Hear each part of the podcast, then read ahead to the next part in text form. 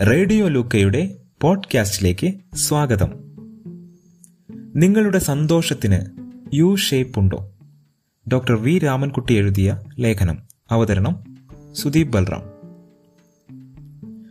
മനുഷ്യരുടെ സന്തോഷത്തിന്റെ അളവ് പ്രായപൂർത്തിയായതിനു ശേഷം ക്രമേണ കുറയുന്നു എന്നും ഏകദേശം നാൽപ്പത് അൻപത് വയസ്സിൽ അത് ഏറ്റവും താണ നിലയിലെത്തി പിന്നീട് ക്രമേണ ഉയർന്ന് എഴുപത് വയസ്സൊക്കെ ആകുമ്പോൾ വീണ്ടും മിക്കവാറും ആദ്യ ലെവലിലേക്ക് എത്തുന്നുവെന്നും ചില പഠനങ്ങൾ സൂചിപ്പിക്കുന്നു. അടുത്ത കാലത്ത് ശാസ്ത്രരംഗത്ത് വിവാദം സൃഷ്ടിച്ചിട്ടുള്ള ഒരു കണ്ടെത്തലാണിത്.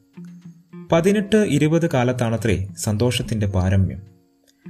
പിന്നീട് അത് കുറയുന്നത് ജീവിത പ്രാരാബ്ധങ്ങളും അനിശ്ചിതത്വവും കൊണ്ടാകാം. ഏതായാലും ഈ പഠനങ്ങൾ പ്രകാരം സന്തോഷം ഏറ്റവും കുറഞ്ഞ അവസ്ഥയിലെത്തുന്നത് നാൽപ്പതിനും അൻപതിനും ഇടയ്ക്കുള്ള പ്രായത്തിലാണത്രേ.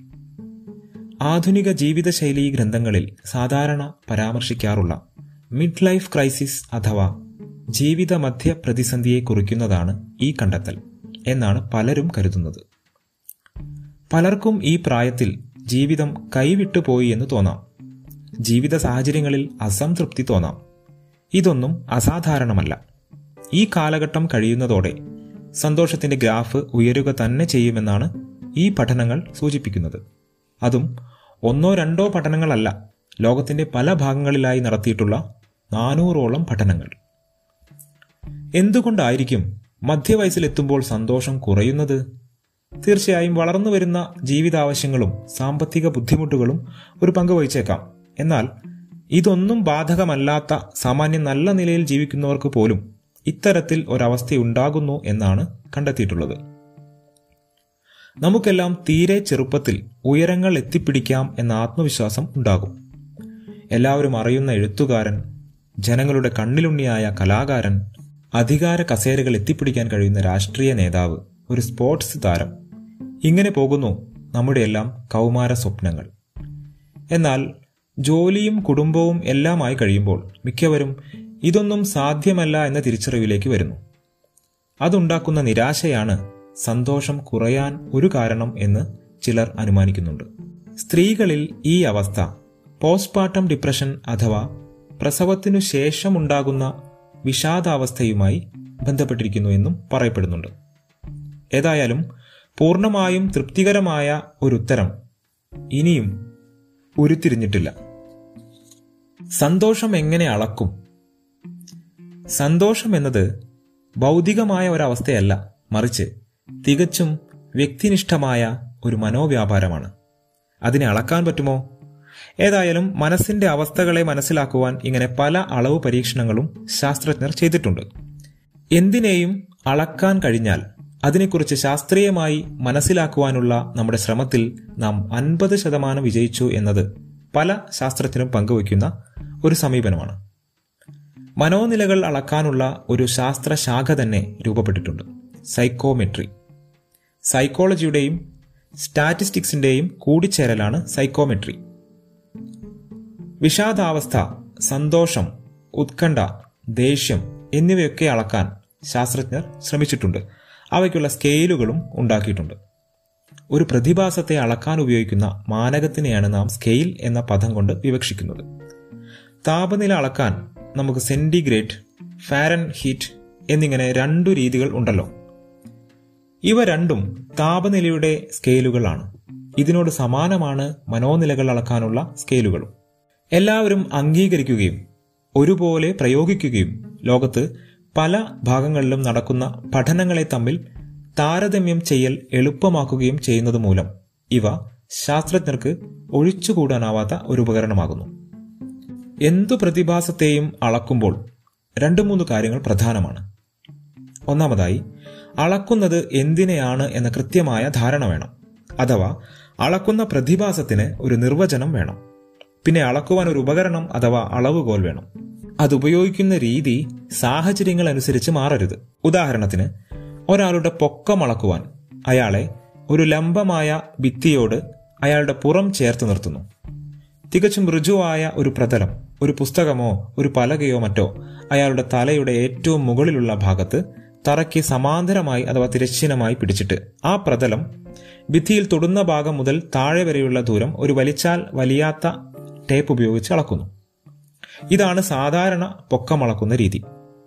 ഭൗതിക ശാസ്ത്രങ്ങളിൽ ഇത്തരം അളവുകൾ കൃത്യമായി സൃഷ്ടിക്കുവാൻ കഴിയും. കാരണം അവയിലെ പ്രതിഭാസങ്ങൾ വസ്തുനിഷ്ഠമാണ്. അഥവാ നിരീക്ഷകനെയോ പഠനവിധേയമാകുന്ന വസ്തുവിനെയോ അപേക്ഷിച്ച് വ്യത്യാസപ്പെടുന്നില്ല. എന്നാൽ വ്യക്തിനിഷ്ഠമായ പ്രതിഭാസങ്ങൾ കുറെ കൂടി വലിയ വെല്ലുവിളികൾ മുന്നോട്ട് വയ്ക്കുന്നുണ്ട്. മനോനിലകളെ അളക്കുന്നത് ഇതിനായി പ്രത്യേകം രൂപപ്പെടുത്തിയിട്ടുള്ള ചോദ്യാവലികൾ ഉപയോഗിച്ചാണ്.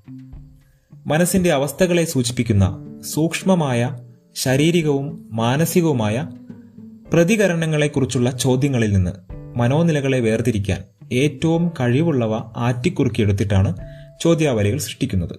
ഇതിനുള്ള സ്റ്റാറ്റിസ്റ്റിക്കൽ ഉപായങ്ങൾ ലഭ്യമാണ്. ഈ ചോദ്യാവലികളാണ് സന്തോഷം അളക്കാൻ ഉപയോഗിക്കുന്ന ഉപകരണം. ഇനി വേണ്ടത് അളക്കാനുള്ള രീതിയാണ്. അതെല്ലാവരിലും ഒരുപോലെ പ്രയോഗിച്ചിരിക്കണം. അതായത് കൃത്യതയും സാധുതയും ഉറപ്പാക്കണം. ഒരു രോഗിയുടെ ടെമ്പറേച്ചർ അഥവാ താപനില അളക്കുവാൻ നാം വ്യവസ്ഥ ചെയ്യപ്പെട്ട മാർഗങ്ങൾ ഉപയോഗിക്കാറുള്ളതുപോലെ ഇതിനും സ്റ്റാറ്റിസ്റ്റിക്കലായ മാർഗങ്ങളുണ്ട്. ഇതെല്ലാം ശരിയായി ചെയ്താൽ നമുക്ക് സന്തോഷത്തിന്റെ അളവ് ലഭിക്കും. ഇതിനെ ഒരു സ്കോർ അഥവാ ഒരു സംഖ്യ കൊണ്ട് നാം അടയാളപ്പെടുത്തുന്നു. കൂടുതൽ സ്കോർ ലഭിക്കുന്ന ആൾക്ക് കൂടുതൽ സന്തോഷമെന്ന് കണക്കാക്കാം. ഇങ്ങനെ അന്താരാഷ്ട്ര അംഗീകാരമുള്ള രീതികളിലൂടെയാണ് ഈ പഠനങ്ങൾ മിക്കതും നടന്നിട്ടുള്ളത്. വിവാദം. പക്ഷേ ഈ പഠനങ്ങളുടെ കണ്ടെത്തലുകൾ പലരും ചോദ്യം ചെയ്തിട്ടുണ്ട്. വിവാദത്തിന്റെ ഒരു പ്രധാന ഉറവിടം പഠനങ്ങൾ മിക്കവാറും എല്ലാം തന്നെ സാമ്പത്തിക ശാസ്ത്രജ്ഞർ ചെയ്തിട്ടുള്ളതാണ് എന്നതാണ്. സാമ്പത്തിക ശാസ്ത്രത്തിന് ഇതിൽ എന്ത് കാര്യം എന്ന് ചോദിക്കാൻ വരട്ടെ? കുറെ കാലമായി സാമ്പത്തിക ശാസ്ത്രം നേരിടുന്ന ഒരു പ്രതിസന്ധിയുണ്ട്. ദേശീയ വരുമാനം എന്ന് അവർ ഏറ്റവും പ്രധാനമായി കരുതുന്ന സൂചിക യഥാർത്ഥത്തിൽ ദൈനംദിന ജീവിതത്തെ പ്രതിഫലിപ്പിക്കുന്നുണ്ടോ എന്നുള്ളതാണത്. അതായത് വരുമാനം കുറവാണെങ്കിൽ പോലും ജീവിക്കുന്ന ചുറ്റുപാടുകൾ പരസ്പര സഹകരണത്തിന്റെയും വിശ്വാസത്തിന്റെയും ഒക്കെ ധാരാളിത്തമുള്ളതാണെങ്കിൽ മനുഷ്യർ കൂടുതൽ സന്തുഷ്ടരായിരിക്കുമെന്ന നമുക്കെല്ലാം സുപരിചിതമായ സാമാന്യബോധം. സമ്പന്നർ എപ്പോഴും സന്തുഷ്ടരായിരിക്കണമെന്നില്ല. ദരിദ്രർ സ്വന്തം സാഹചര്യങ്ങളുമായി പൊരുത്തപ്പെട്ട് സന്തോഷത്തോടെ ജീവിക്കുന്നു എന്നും വരാം. എങ്കിൽ പ്രതിശീർഷ വരുമാനവുമായി സന്തോഷത്തിന് എന്തു ബന്ധം? ഭൂട്ടാനാണ് പ്രതിശീർഷ ക്ഷേമത്തിൽ ലോകത്തിലെ ഏറ്റവും മുൻപിൽ എന്ന് പറയപ്പെടുന്നു. അതുകൊണ്ടാണ് സാമ്പത്തിക ശാസ്ത്രജ്ഞർ പ്രതിശീർഷ വരുമാനത്തിന് പകരം വയ്ക്കാൻ ഒരു സൂചിക കണ്ടെത്താൻ ശ്രമിച്ചതും ഒടുവിൽ പ്രതിശീർഷ സന്തോഷം അളക്കാൻ തീരുമാനിച്ചതും. എന്നാൽ ഈ കണ്ടെത്തലിനെ ഏറ്റവും രൂക്ഷമായി എതിർക്കുന്നത് മനഃശാസ്ത്രജ്ഞരാണെന്നതാണ് രസകരം.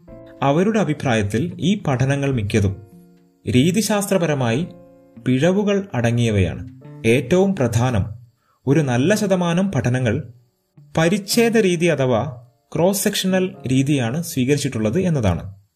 എന്നുവെച്ചാൽ ഈ പഠനങ്ങൾ ചെയ്തത് ഒരേ സമയം ഒരു വലിയ സാമ്പിൾ എടുത്ത് അതിൽ ചെറുപ്പക്കാരുടെയും മധ്യവയസ്കരുടെയും പ്രായം ചെന്നവരുടെയും സന്തോഷത്തിന്റെ തോത് അളക്കുക എന്നതാണ്. അങ്ങനെ വരുമ്പോൾ ഓരോ പ്രായത്തിലുമുള്ള ആളുകളുടെ ശരാശരി സന്തോഷത്തിന്റെ അളവുകൾ തമ്മിലാണ് താരതമ്യം. ഒരേ ആളുടെ തന്നെ ചെറുപ്പത്തിലെയും മധ്യവയസ്സിലെയും പിന്നീടുമുള്ള സന്തോഷത്തിന്റെ അളവെടുത്താൽ മാത്രമേ നേരത്തെ പറഞ്ഞതുപോലെ അവർ മധ്യവയസ്സിലെ പ്രതിസന്ധിയിലൂടെ കടന്നു പോയിട്ടുണ്ടോ എന്നറിയാൻ കഴിയുകയുള്ളൂ. അങ്ങനെ ചെയ്യുന്ന കോഹർട്ട് പഠനങ്ങൾ ചെലവേറിയതും സമയം ഒരുപാട് വേണ്ടതുമാണ്. അതുകൊണ്ട് അവ എണ്ണത്തിൽ കുറവാണ്. എന്നാൽ ഇത് സമ്മതിച്ചു കൊടുക്കാൻ സാമ്പത്തിക ശാസ്ത്രജ്ഞർ തയ്യാറല്ല. ക്രോസ് സെക്ഷണൽ പഠനങ്ങൾ ആണെങ്കിൽ പോലും അവ നൽകുന്ന സൂചന വ്യക്തമാണെന്നാണ് അവരുടെ പക്ഷം. സന്തോഷത്തിന്റെ ലെവൽ ചെറുപ്പത്തിൽ നിന്ന് താഴോട്ടു പോയി മധ്യവയസ്സിൽ ഏറ്റവും താഴെയെത്തി പിന്നീട് കൂടുന്നതായി കാണുന്നു. യു ഷേപ്പ് എവിടെ? ഞങ്ങൾ നോക്കിയിട്ട് കാണുന്നില്ലല്ലോ എന്ന ചില മനഃശാസ്ത്രജ്ഞരുടെ പരിഹാസത്തിന് തിരിച്ച് എന്നാൽ നിങ്ങൾക്ക് കണ്ണു കാണാൻ വയ്യായിരിക്കും എന്നാണ് സാമ്പത്തിക ശാസ്ത്രജ്ഞരുടെ മറുപടി. എന്നാൽ എല്ലാവരും സമ്മതിക്കുന്ന ഒരു കാര്യമുണ്ട് മധ്യവയസ്സു കഴിഞ്ഞാൽ പൊതുവെ സന്തോഷത്തിന്റെ അളവ് കൂടുന്നതായി കാണുന്നു. പക്ഷേ ഇതിലും ഒരു ചെറിയ കൊളുത്തുണ്ട്. ഒരുപക്ഷെ സന്തോഷവും ആത്മവിശ്വാസവും കൂടുതലുള്ള ആളുകളായിരിക്കാം കൂടുതൽ കാലം ജീവിച്ചിരിക്കുന്നത്. മനുഷ്യൻ മാത്രമല്ല ഈ അടുത്ത കാലത്ത് പുറത്തു വന്ന വളരെ കൗതുകകരമായ വേറൊരു പഠനം ചിലപ്പോൾ ഇതിലേക്ക് വെളിച്ചം വീശുകയോ അല്ലെങ്കിൽ കൂടുതൽ പുകമറ സൃഷ്ടിക്കുകയോ ചെയ്യുന്നതാണ്. ഉറാങ്ങുട്ടാങ് എന്ന ഏഷ്യൻ ആൾക്കുരങ്ങിന് ഏകദേശം മനുഷ്യന്റേതിനു സമമായ ആയുസ്സാണ്. ചില മൃഗശാലകളിലുള്ള ഉറാങ്ങുട്ടാങ്ങുകളെ ശാസ്ത്രജ്ഞർ പഠനവിധേയമാക്കി. ഏതാണ്ട് അഞ്ഞൂറിലധികം സാമാന്യം നല്ല സാമ്പിൾ സൈസുള്ള ഈ പഠനം ഈ ആൾക്കുരങ്ങുകളുടെ സൂക്ഷിപ്പുകാരെ ഉപയോഗിച്ചാണ് നിർവഹിച്ചത്. ആൾക്കുരങ്ങുകളുടെ മൂടുകൾ ശരിക്കും അറിയാവുന്ന ഈ പരിചാരകർ അവയെ സൂക്ഷ്മമായി നിരീക്ഷിച്ചിട്ട് പല സമയത്തായി അവയ്ക്ക് സ്കോർ നൽകി. ഈ പഠനത്തിൽ കണ്ടത് മനുഷ്യരെ പോലെ ആൾക്കുരങ്ങുകളും മധ്യവയസ്സിൽ പലപ്പോഴും മോശം മൂടിന് വിധേയരാകുന്നു എന്നാണ്. ഇതിന്റെ അർത്ഥം ഇത്തരത്തിലുള്ള വ്യതിയാനങ്ങൾ ജനിതകമായി തീരുമാനിക്കപ്പെടുന്നു എന്നാണോ? പറയാറായിട്ടില്ല.